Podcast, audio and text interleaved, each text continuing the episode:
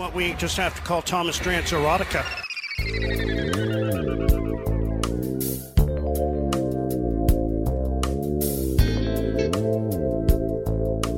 Thomas Drance erotica. Of course. Thomas Drance erotica. Expected goals. Thomas Drance erotica. Dolls model. Erotica. Regression. Thomas Drance erotica. 701 on a Thursday. We got to get a uh, sexy PDO in there. You have to say it slower. You say P D O. You need to enunciate the letters as well. PD. Yeah, it sounds like you're saying. Oh, PT. that was really Wow. good, right? Yeah. Clip it. PD. Oh. You gotta emphasize the D, but PD. And then the O has to sound like I'm gonna have to label this hour with explicit Oh. content. Yeah, right. Have the little like panther Yeah. over top of it. Can we get you to say it once more without the music bed playing in the background? We can do this like at the So we can clip it. We can No, let's do it live Let's do it live. We don't have to record our show quiet while on quiet. the air. We're in the studio here. We are. We're cooking. PD. Oh. Nah, I didn't like it. I liked my first one more. What an artist. um, well, okay, you are listening. Yeah, this is the Halford and Bruff Show on Sportsnet 650. Halford and Bruff in the Morning is brought to you by the Dilawri family of Acura dealers. Experience the Dilawri difference today by visiting your nearest Dilawri Acura dealer today. Thomas Drance, patiently waiting on hold. I'll have to wait a little longer. I need to tell you that hour two of this program is brought to you by Primetime Craft Beer. Meticulously brewed for quality and taste, Primetime Craft Beer is full flavor without compromise. Uh, it- it's at a liquor store near you, or you can visit the brewery to see how it's made. We are coming to you live from the Kintec studio. Kintec, Canada's favorite orthotics provider, powered by thousands of five star Google reviews. Sore feet. What are you waiting for? Kintec, that's what. Let's go to the phone lines. Thomas Drance from The Athletic and Canucks Talk joins us now on the Halford and Bruff Show on Sportsnet 650. What up, Drancer? Gentlemen, doing well. I'm uh, at, at the airport, about to fly to New York. Should be an interesting Canucks road trip, which obviously starts tonight in Missouri. Uh, a trip that I, or a destination on this road trip that I was happy to skip. I was going to say, No. it feels like someone's avoiding St. Louis. Yeah, it's just hard to get to. Yeah. I'd, I've I've gone to St. Louis if I could fly direct, but also not a not a shame that I'm missing downtown St. Louis. Not gonna lie with you. Drancer, what is the uh, NHL record for PDO, and are the Canucks going to break it?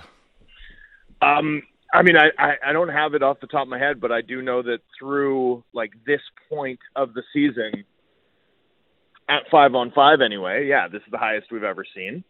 Um, are they going to break it? Well, if what we saw on Tuesday is any indication, yes.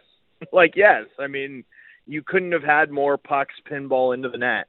Um, you know, a, a dumping attempt that the goalie permits uh, to get behind them you know, uh, a, a legit double doink point shot. No one, no one intending to be in the way of that necessarily.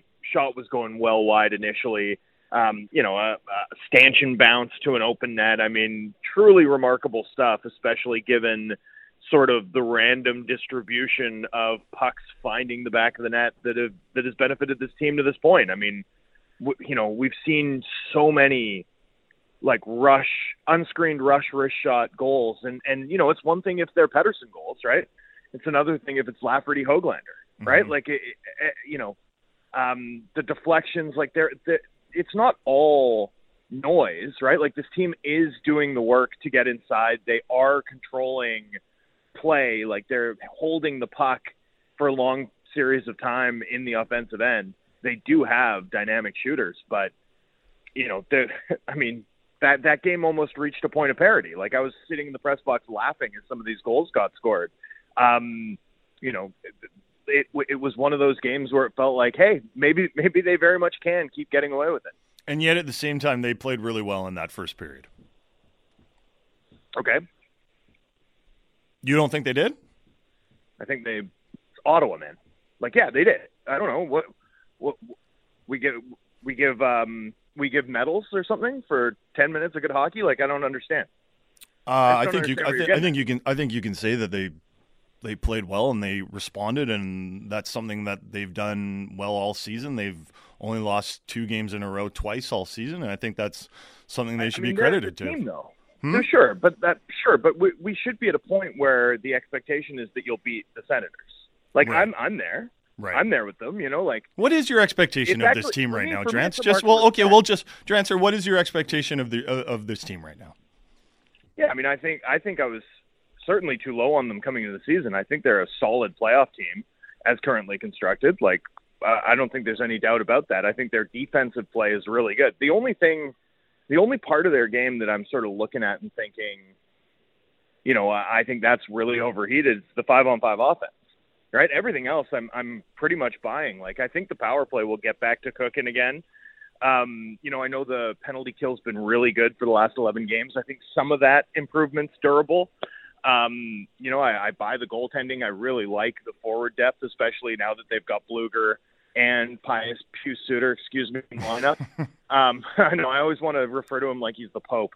Um, but, uh, but, but, but I mean, I think that level of forward depth, you know, that, like, that was my favorite part of their game, frankly uh, against Ottawa this week was what it looked like with Hoglander, Suter, and Lafferty on the ice. I mean, just three guys buzzing about. All of them can do damage on the counter. All clever players. Um, you know that. I mean, there's not a lot of like.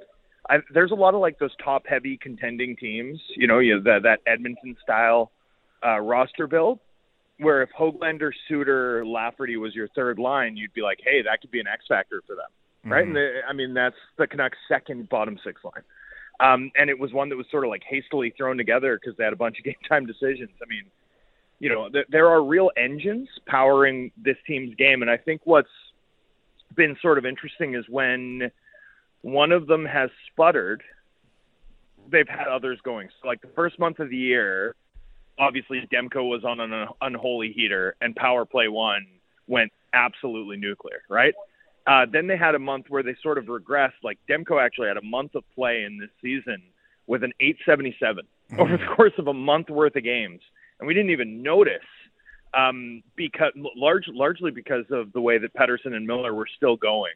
Um, and then and then all of a sudden you had this forward depth, especially the Garland line going nuclear, uh, and sort of carrying the team uh, in addition to the goaltending as the power play struggled, right? Like th- this team's got so many outs, so many ways to win games, and and I buy that there are like five core strengths of this team. Well, five core strengths that's a that's a big deal. Like that uh, that's a pretty robust team. That's a team that for me anyway, we don't have to like overly ladle the praise on them for playing well in the first period against the Ottawa Senators. We should expect them to bludgeon the Ottawa Senators. We should expect them to bludgeon the San Jose Sharks. We should expect them to bludgeon the St. Louis Blues tonight.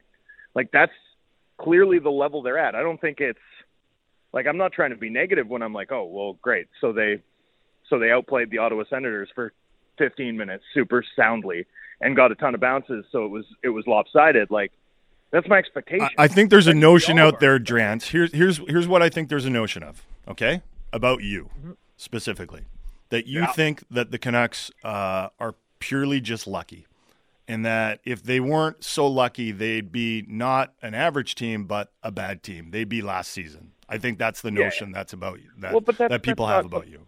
that's that's on them. That's not anything I've said. I mean, when there were when this team had that, you know, pushed for 110 PDO in in mid November, early November and stuff, out of market analysts sort of discussing it, I was like, no, I don't think this team's going to regress and be bad.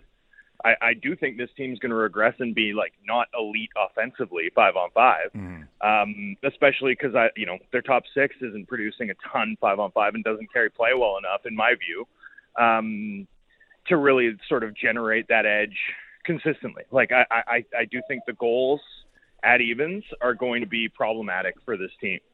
Um, like I, I, can you tell me what a staple goal looks like for this team right now? Not at know, like- five on five. No.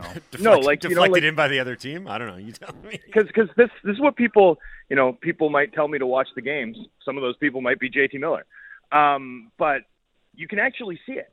You can actually see it. Like I don't know what a staple goal looks like for this team aside from unscreened rush wrist shot, or puck bounces twice because of a deflection. It's in the net, and I, you know, I'm sort of watching it, shaking my head, being like, at some point, if you're too reliant on these, uh, I think you're courting volatility.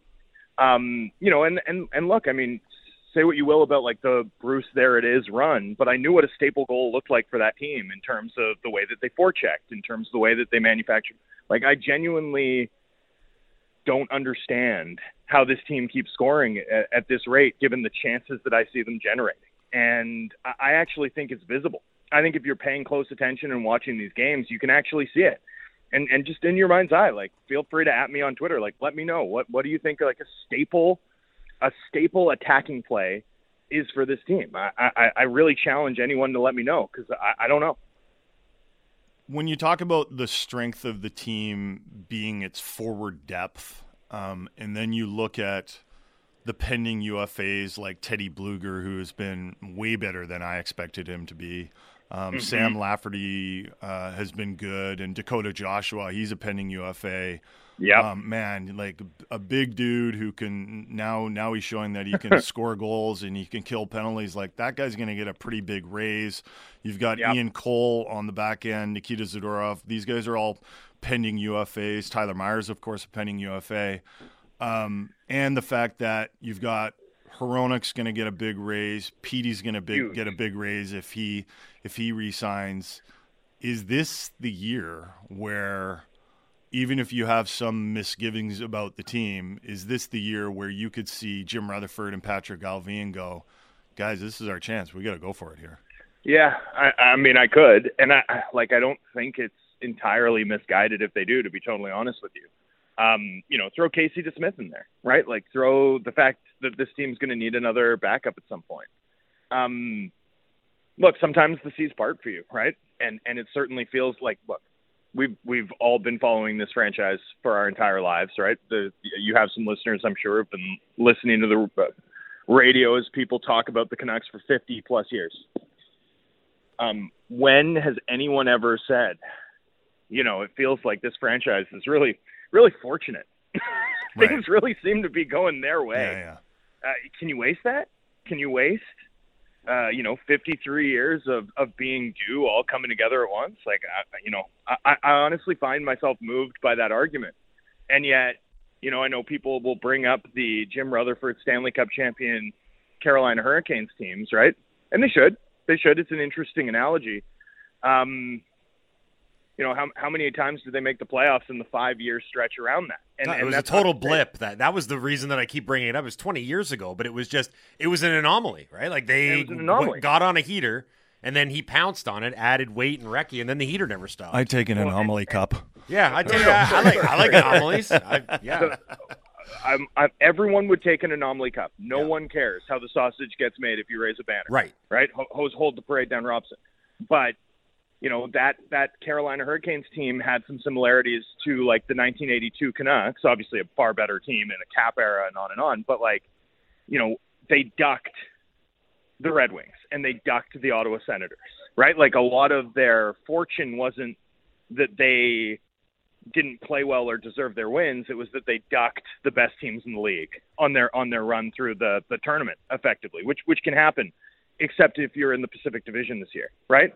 So what does like as much as we would all take an anomaly cup, you know, can you count on like if if the Hurricanes had fallen short that year, gone all in, and had that five year stretch, things look awfully different. And and yep. you do have to be attentive, I think, to those margins, especially given that you know to get through the um, to get even to the conference semifinals, you're going to be playing two of the top five teams if you're a Pacific Division team. Period and uh, and you know, I mean, there's there's uh, there's the potential that even if you win the division, you bump into Edmonton, who is also, by the way, a top five team. So uh, to me, anyway, I don't love that analogy. I think it's one that you have to be very careful to use, just because. Look, I think I think absolutely, without doubt, the Pacific is at the top end, the toughest division in hockey, the toughest bracket. Um, so yeah, it's a, it's an interesting one. It's a because you can absolutely see the case for hey, it's going to be hard to maintain. It's going to be hard for this team to be as good, and certainly it's going to be impossible for them to be as fortunate uh, again next season. Hey, speaking of the Carolina Hurricanes, not the 0506 team, but the current one. Yeah. I, I when you were talking to Rick Tocchet following the Senators game the other night, I noticed the back and forth that you guys had was interesting because uh, it was a little bit of a reveal into the deeper structure and maybe what you were talking about about the signature goal or the style of play. And I know you alluded to what Carolina does, and it's interesting because I actually thought that there were components of that against Ottawa in the first period where, yeah, there were a hell of a lot, lot of lucky bounces, but the positions that the Canucks put themselves in repeatedly Sure. to get those bounces, that's where I don't know if it's Carolina esque, but there is that sense of, well, if you just keep uh, sustaining the pressure and maintaining the puck in the offensive zone, things are going to happen. And again, you can kind of pick it up from here, but is that what you were alluding to in a certain way, shape, or form? in a way, I, I think I'm just trying to grapple with as this goes for longer and longer, like what what exactly is going on, right? And and sort of the honestly the team that I'm most reminded of at this point by the Vancouver Canucks, especially in the event that they, you know, shock me and and and maintain these sorts of bounces, uh, this sort of elite results, elite goal differential, despite struggling to control play, because that's sort of where the Hurricanes analogy falls short, right, Mike? Like they, They don't, don't. They don't win. like the Hurricanes. Yeah. Well, no, but they but they also don't control play like the no, Hurricanes. no. Like it's it's it's you know I'd be singing a very different tune if this team was controlling 60 plus percent of shot attempts the way the Carolina Hurricanes do, regardless of game state, right? Like, um, and had done so year over year over year, right? Like this is a very different. Like this team, this team converts efficiently in a way that the Hurricanes never have, right? They, you're right that they don't win in the playoffs, um, but they also generate that sort of balance, like that they generate the preponderance of chances that make it, at least conceptually, make sense Right. that they ever can get sort of hot at the right time. But the team that they honestly remind me of the most is the the Kansas City Royals.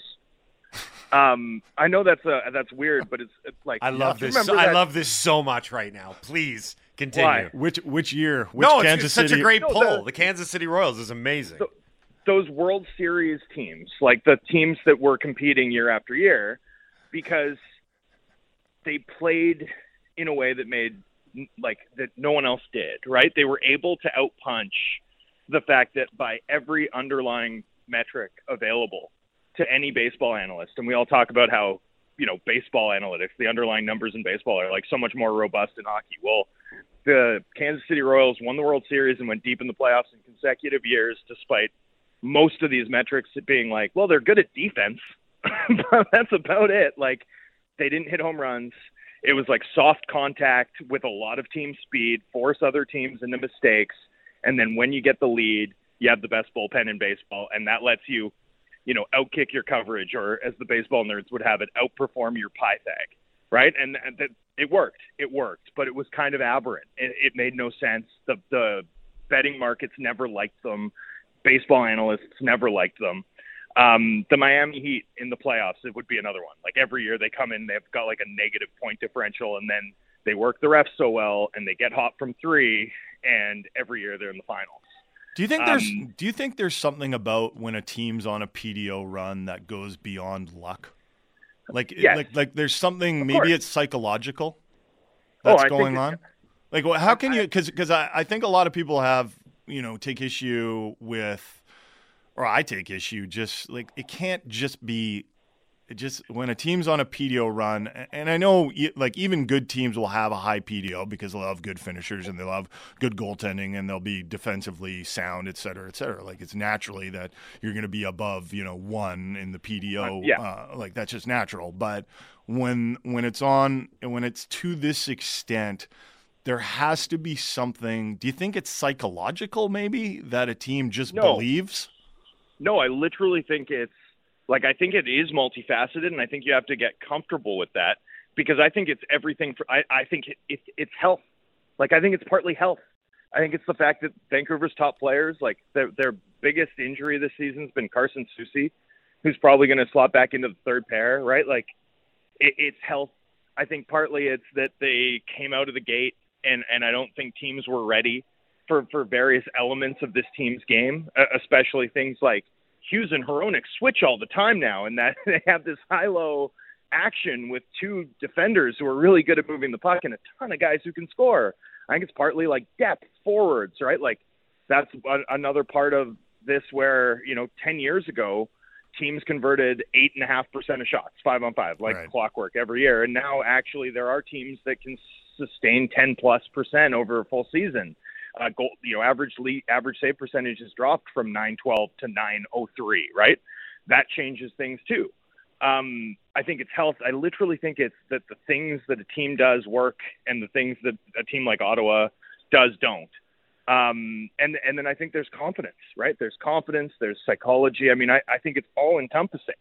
Um, it's just that it's a long season, and over time, you know, you can't you can't lean on the hockey gods just having your back constantly, right? Like that's that's the point. Like no one's saying that these are. It, it's a rule based off of like it's a rule of thumb based off of um, the idea or the assumption of relatively fixed percentages at the NHL level because of how good everybody is, especially the goalies. And I think that's a fair assumption. But um, but I think the actual reason why it tends to regress, the actual reason why it tends to be a powerful indicator, a powerful gut check of our assumptions based on what we're watching or, or based on current results, is that it's actually complicated. That there are so many things that go into it. Not one. It's not one thing. It's not luck purely. It's luck. It's health. It's psychology. It's confidence. It's all of that. Drancer, sometimes I picture you like Christian Bale in The Big Short, you know, when he's waiting for his uh, trade to come through and he's like, the market isn't adjusting like he expects it to. And he just goes down and he plays the drums and like aggressively. Have you got a Oh, drum 100%. set yet? No, no. I mean, look, I, I don't take it that personally. Like, I honestly don't. Um, but it is fun. It is fun that the highest PDO team, you know, is like is is a team that I cover, having spent a decade tracking these numbers the way I have. It's right? amazing. It's, Um, I'm, I'm and, loving uh, how this season is is is playing Oh, out so for fun. multiple It's reasons. so fun. well, the, mostly mostly for the fact that the Canucks are playing good, and and it's great to see the market energized. It's like you know, it's not great to see the secondary market swollen the way it has, but like it's good to see people want to talk about hockey, want to enjoy hockey. You walk into the bars, and clearly the game is on. Like Yeah, no like the conversation sound is even on at the bars now. on. Yep. Yeah, people are The sound is Like, back, baby. like that's that's what we're here for. That's what we all want. So um, I love to see all of that, and uh, and I hope it continues. I hope it stays fun. I, I think this is a good team. I just also think this team's had an enormous amount of good fortune, especially at the offensive end of the rink. Drancer, fly safe, my friend. Enjoy the roadie. Enjoy New York, and we'll do this again next week. Thanks, boys. Bye. Yep, Thomas Drance from the Athletic Vancouver and Canucks Talk here on the Halford and Bruff Show on Sportsnet 650. Did you know that Christian Bale actually had to take a two week crash course on playing the drums in order for that, For that role? one scene? Well, yeah, he's playing pretty aggressively on I it. Can't you just CGI that, can you? Or AI that? Is that how it works? Is that how it works? CGI. Yeah, you just Do you know the scene I'm talking about? Yeah. Like when the when he's like he's like the, the, the market should be moving, but it's just not.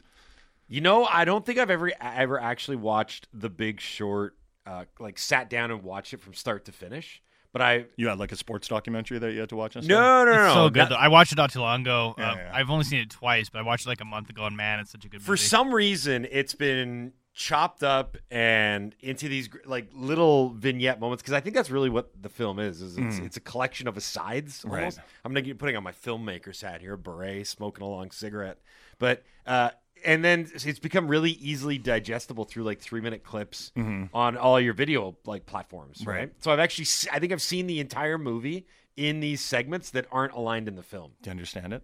Yeah, I mean not really.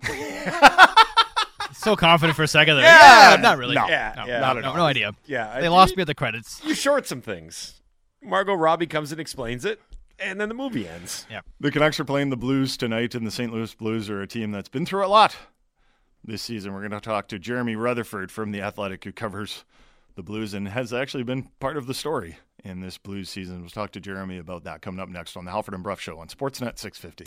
Talking all Canucks all the time. It's Canucks Talk with Jamie Dodd and Thomas Drance. Subscribe and download the show on Apple, Spotify, or wherever you get your podcasts.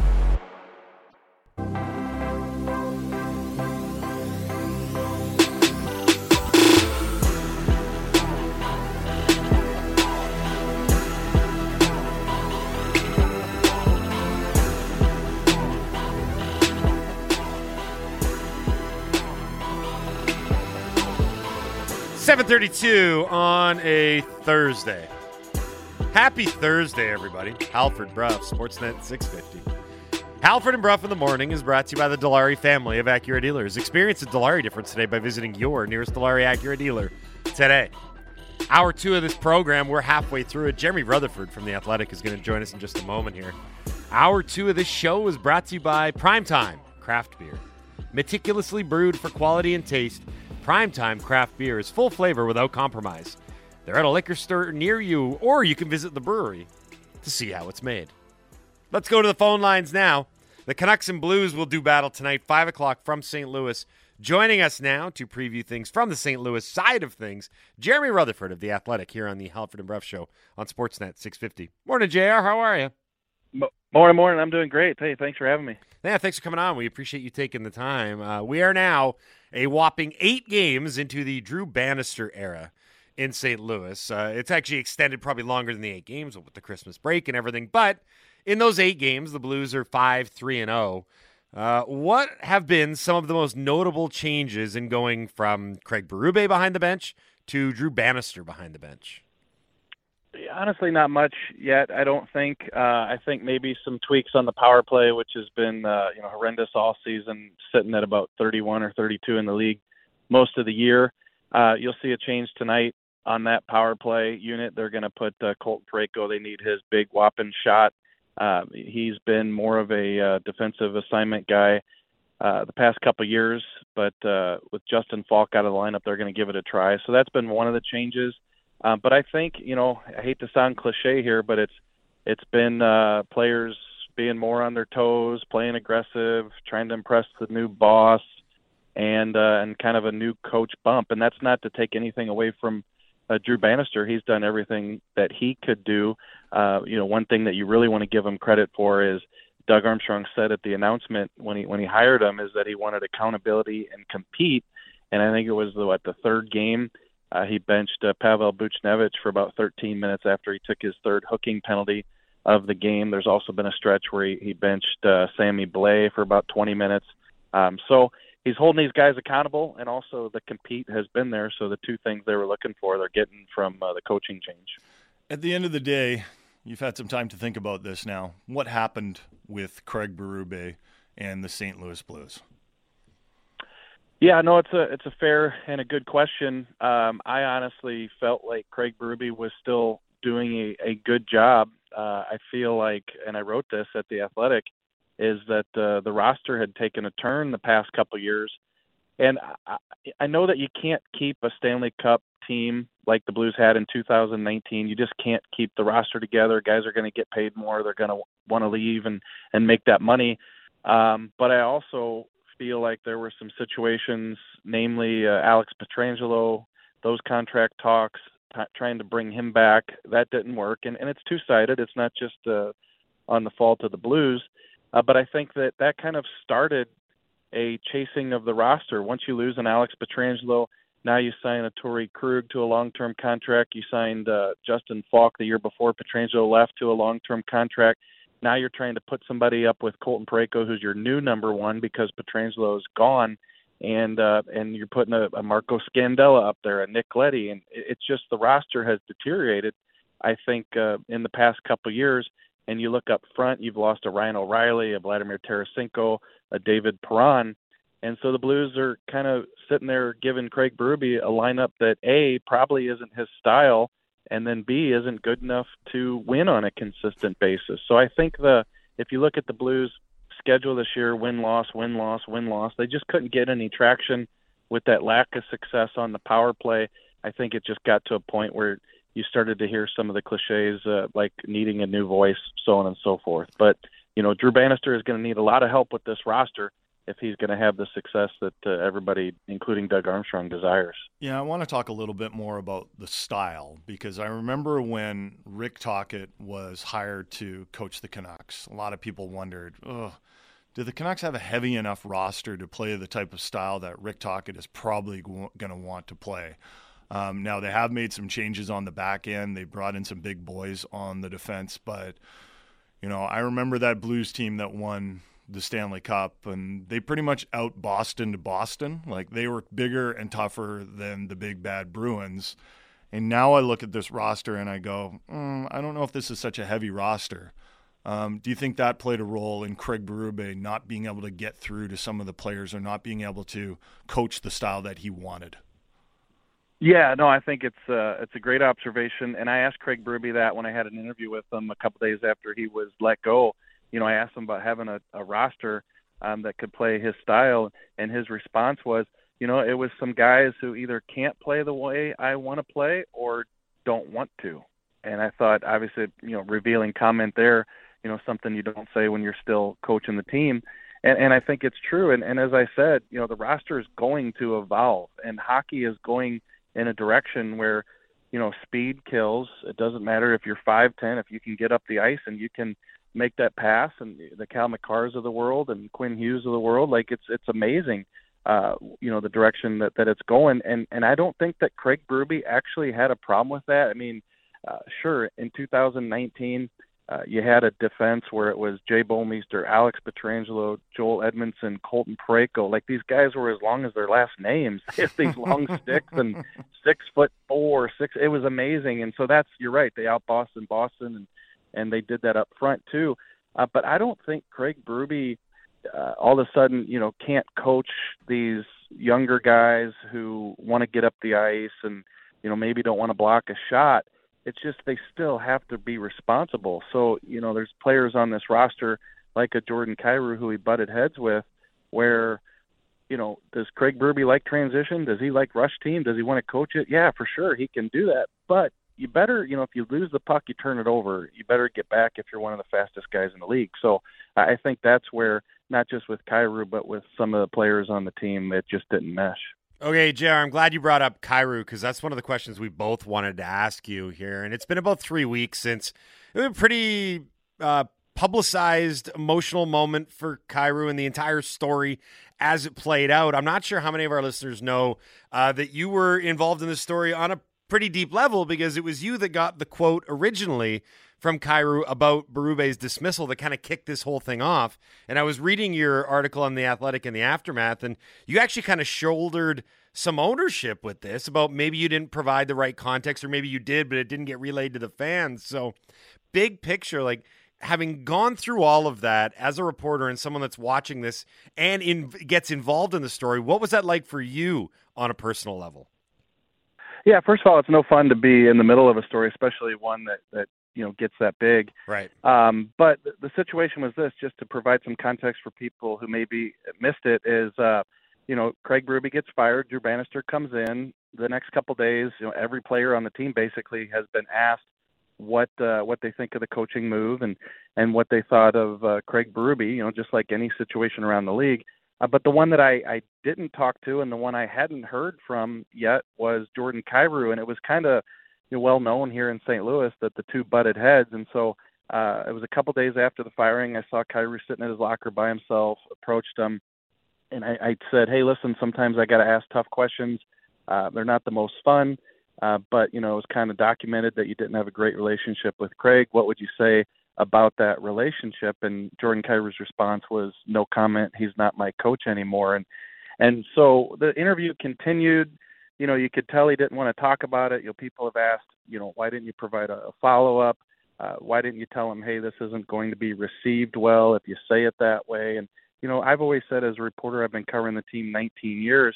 You know, maybe if there's a younger guy who just doesn't know any better, you you you kind of point it out to him. But you know, Jordan Kyrou's been in the league for a while, 25 years old. He's in control of his thoughts, and and so that was at about 11 o'clock local time. It's not like I ran to social media and tweeted the comment, right. tried to create a dust storm. It was about three or four hours later uh, when I tweeted out some comments, including that one, and it just kind of took off, right? So then I start to hear the reaction. People are saying he's going to get booed tonight at home in St. Louis when he mm-hmm. touches mm-hmm. the puck. So your stomach starts to turn. You, you feel, you know, like, uh, gosh, what could I have done and, and so it wasn't taken out of context. I asked him a question, he gave that answer. It's just that you, you got to know that when you're in the locker room for a morning skate, it's kind of quick. You guys know they come off the ice, they sit at their stall for a minute, they're in a hurry to get to the shower and, and get out of there. And you know, maybe Jordan, if he had more time to think about it, then maybe he would have said something different. But when you do put a comment on social media, and this is where I took a small part of the ownership, you know, maybe hey, provide uh, you know the context. This guy's in a situation, game day, trying to get out of there, but here's what he said. So the bottom line is, uh, you know, it wasn't taken out of context, and I understand why people reacted the way they did. Uh, but perhaps you know people have said, including Jordan, maybe a little bit of a learning experience. Um, I don't want to belabor this point because I know it's probably been hard for you to deal with all this, but um, how did he say it? Like, did he say it dismissively? Did he say it like he's not my coach anymore? I got no comment, or or did he say it like, you know what? I, I don't want to comment on this. He's he's he's not my coach anymore. Like, can can you see how those Yeah, those yeah. two things are completely different? And because when I saw it, I actually was my reaction on social media. I like I quote tweeted it and I was like, "Hey, maybe don't disrespect this this coach that brought the franchise its only Stanley Cup. He, he's a pretty popular guy there. Um, but if he had said it in a way that was like, you know what, I I just don't want to comment about this. Like, you know, he, he's not my coach anymore, so we're gonna move on. Like, which which kind of way was it? Yeah, so it's great. Yeah, it's it's it's tough because you know you guys are in the radio business and you put the uh, the audio out and people can hear it and make their own determination on the tone, right? And and perhaps there was a vehicle for me to do that. You know, I didn't. Obviously, show, social media is a little bit different. When you read it, you don't know what that tone is. Here's the deal: it, it wasn't malicious. Like I don't care anymore. That guy's not my coach. but it also wasn't. Hey, listen, look, I just like to move on. It, it was it was a little bit flippant and it was just kind of you know matter of fact hey no comment he's not my coach anymore and you know just move on. So it wasn't a situation where he was trying to explain himself that he, knows that people realize that they butted heads and he didn't want to get into it. It wasn't something that was going to make him look good if he did say something. He responded to the comment the way he did and again no maliciousness but it also wasn't on the other end of the spectrum where he was trying to say, "Hey, look, this just isn't a win-win situation for me." Okay, so that happens. Then the game happens. He's booed every time he touches the puck. Then he gets off the ice, and you know it's the the media scrum that's been seen a hundred times over by everyone. He breaks down and starts crying. What was that like? Yeah, so um, I was in that scrum. I asked the first question. I felt that was a responsibility. I said, "Hey, Jordan, you know, I asked you a question this morning. You gave the answer. Obviously, it's grown legs." And uh, th- then he responded, as you guys know by watching it, that he said, uh, "You know, Craig's a great coach. He did a lot for my career. He won a Stanley Cup." And then, uh, you know, I tried to back off a little bit, but some other reporters, uh, obviously, job to do. They asked some more questions, and you get to a point where Jordan's getting emotional, and and uh, again, you feel bad. You're in the middle of a story. You know, what could I have done differently? You know, again, I did my job. I'm not trying to apologize for Mhm. anything, and I'm not trying to change anything that I did. But is there something where I could have delivered this in a manner that may not have led to this? So uh, yeah, it was you know something that I'd never been through in the 19 years uh, doing it. Yeah. But uh, you know, fortunately, a couple nights later, it came out, had a good performance, and people were cheering him, and kind of uh, things turned for the better for the the whole situation. Well, Jeremy, we know you're one of the best beat writers in the business, so uh, you know we definitely had your back when we were talking about this story. Um, where do the Blues go go from here? Um, you know, Doug Armstrong, I'm sure, has uh, taken his own responsibility for the mess that the St. Louis Blues became. What can we expect from the Blues heading into the trade deadline and maybe into the offseason? Yeah, they're going to have to have some, uh, you know, serious conversations about turning over the roster a little bit. The problem is it's tough. We've seen this with other teams post Stanley Cup. Is you give out these long-term contracts. So if you're Doug Armstrong and you're trying to to change things up, he already tried to do it last summer, sending Torrey Krug to Philadelphia, but he invoked his uh, his no trade clause, Mhm. and uh, the deal didn't go through. Uh, and you've got similar situations. I mean, you have Brayden Schenn, who I think he's without a point in his last uh, 10 or 11 games. You know, he's on an eight-year deal. Uh, Colton Parayko, who's playing a lot better this year, is is on an eight-year deal. Uh, Jordan Binnington, a six-year deal. I think uh, what Saad was on a four-year deal. Leddy was on a four-year. So they're all on lengthy term deals, and if they're not playing well, obviously it's tougher to move them. So he's going to have to get creative, Doug Armstrong, and, and seeing what he can do with this roster. You know, that said, they have admitted they're in a retool. if you look at the World Juniors, the Blues have seven prospects who played in the tournament. Uh, that's tied for the most with Arizona and Buffalo. Those seven prospects before today, and they've added more points, but before today had a combined 34 points. That's most of any team in the NHL.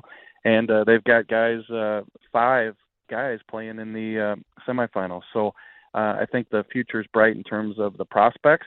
But right now, you're looking at a, a team that's near the cap and has a lot of aging veterans on it, and you can't just, you know, throw in the towel for a couple of years. So um, they're going to have to get creative and, and try to find ways to keep this team competitive while they wait on some of these guys that we're talking about from the World Juniors. One more before we let you go, as it pertains to tonight's game, I did notice that the last uh, six goalies of record for the Blues in the last six games have alternated between Hofer and Binnington. So is it a real split 50 50 going on right now? Who should we expect to play tonight?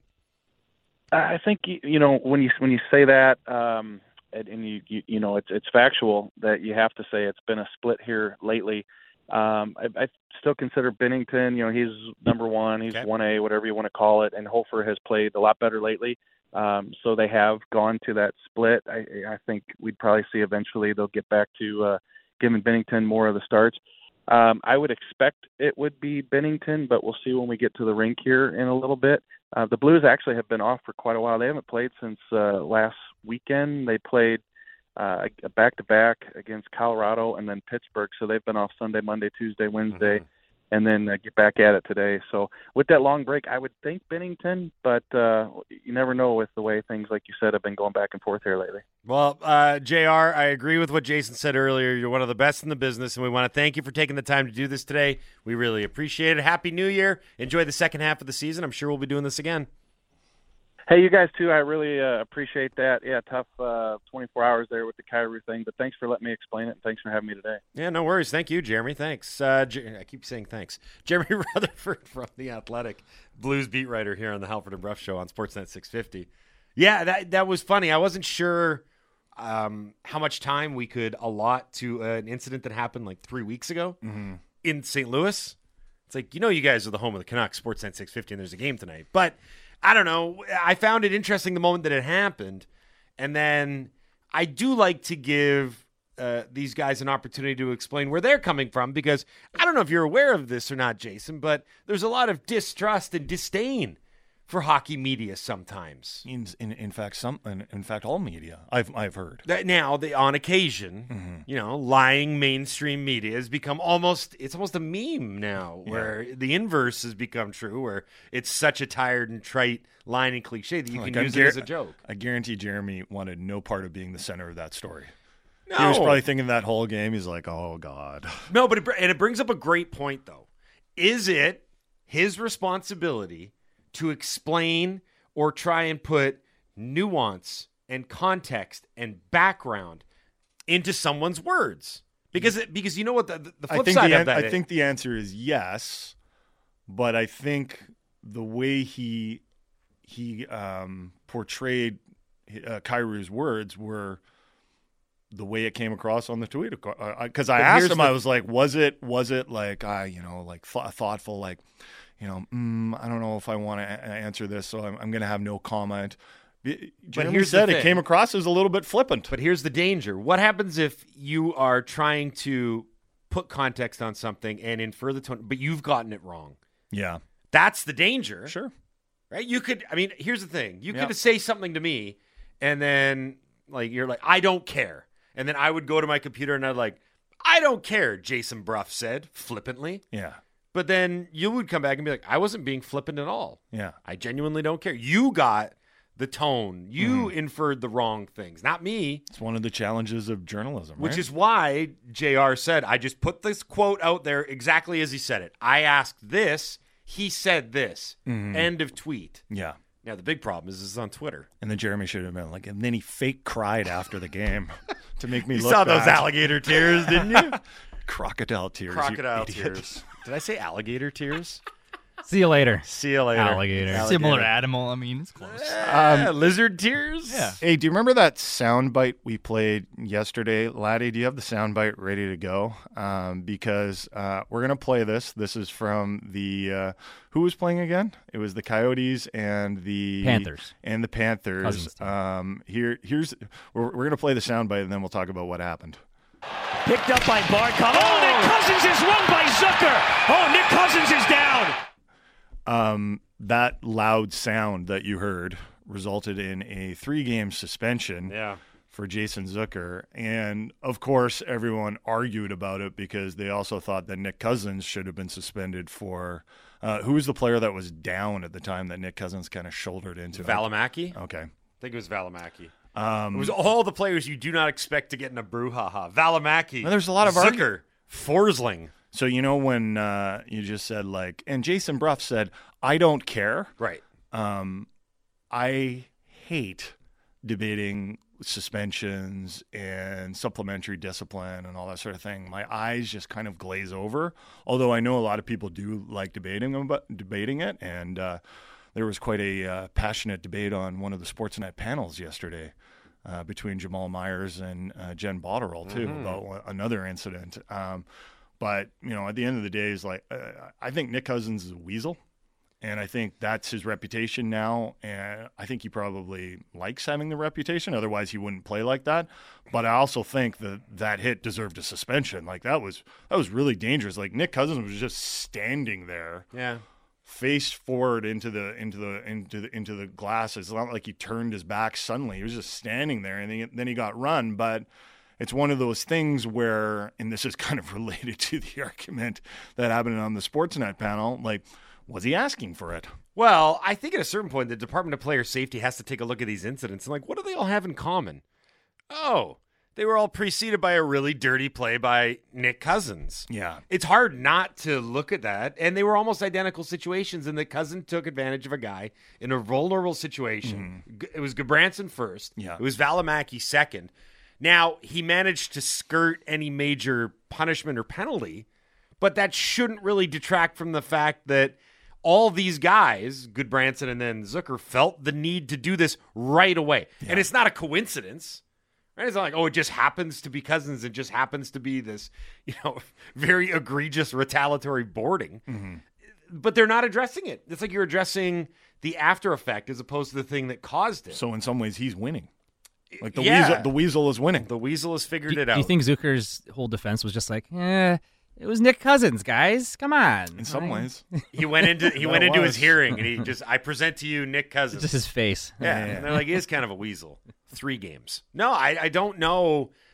I don't really know how the Department of Player Safety works when it's not the. I don't even know if they do the videos anymore. Remember the they do actually watch. Do one. they? Are the Yeah, Bra- yeah. the- They're Yeah. just narrated now. Remember Brendan Shanahan used to stand there in a suit yeah, like he was hosting a game show. yeah. It doesn't look like a, an edition of like Unsolved Mysteries or something. It like was that. very strange back in the day. But um, I don't know what they do beyond the levying the fines and punishments and doing the videos. Like they mm-hmm. obviously have behind the scenes conversations and things that aren't for public record. Yeah. I imagine someone has to be talking to Nick Cousins and they're like, eventually, mm-hmm. we're going to stop suspending guys for crushing you if you keep doing this crap. Or Or eventually, you're going to get hurt, man. that's you know, like there has to be some level of discourse there. There has to be. You can't just have the same guy doing this stuff and Department of Player Safety being like, well, there's nothing we can do about that. Let's Yeah. move on to the next suspension. Uh, we got to move on to the final hour of this show. Uh, joining us at 8 o'clock, Nick Shook from NFL.com. We're going to do a little NFL talk ahead of the final week of the regular season. And then at 8.30, it's what we learn time. So get your what we learns in. We don't have a lot right now. Dunbar Lumber text line is 650, 650. Think of this as prep for tomorrow because tomorrow we're giving away a $100 gift card to AJ's Pizzeria on East Broadway, the best pizza in Vancouver. Uh, that's going to go to the best Ask Us Anything, but it's all submission based, right? So 650, 650, Dunbar Lumber text line. Get your what we learned in. What did you learn over the last 24 hours in sports? Let us know. It's your chance to be on the radio. One final hour to go. You're listening to the Halford and Brough Show on Sportsnet 650.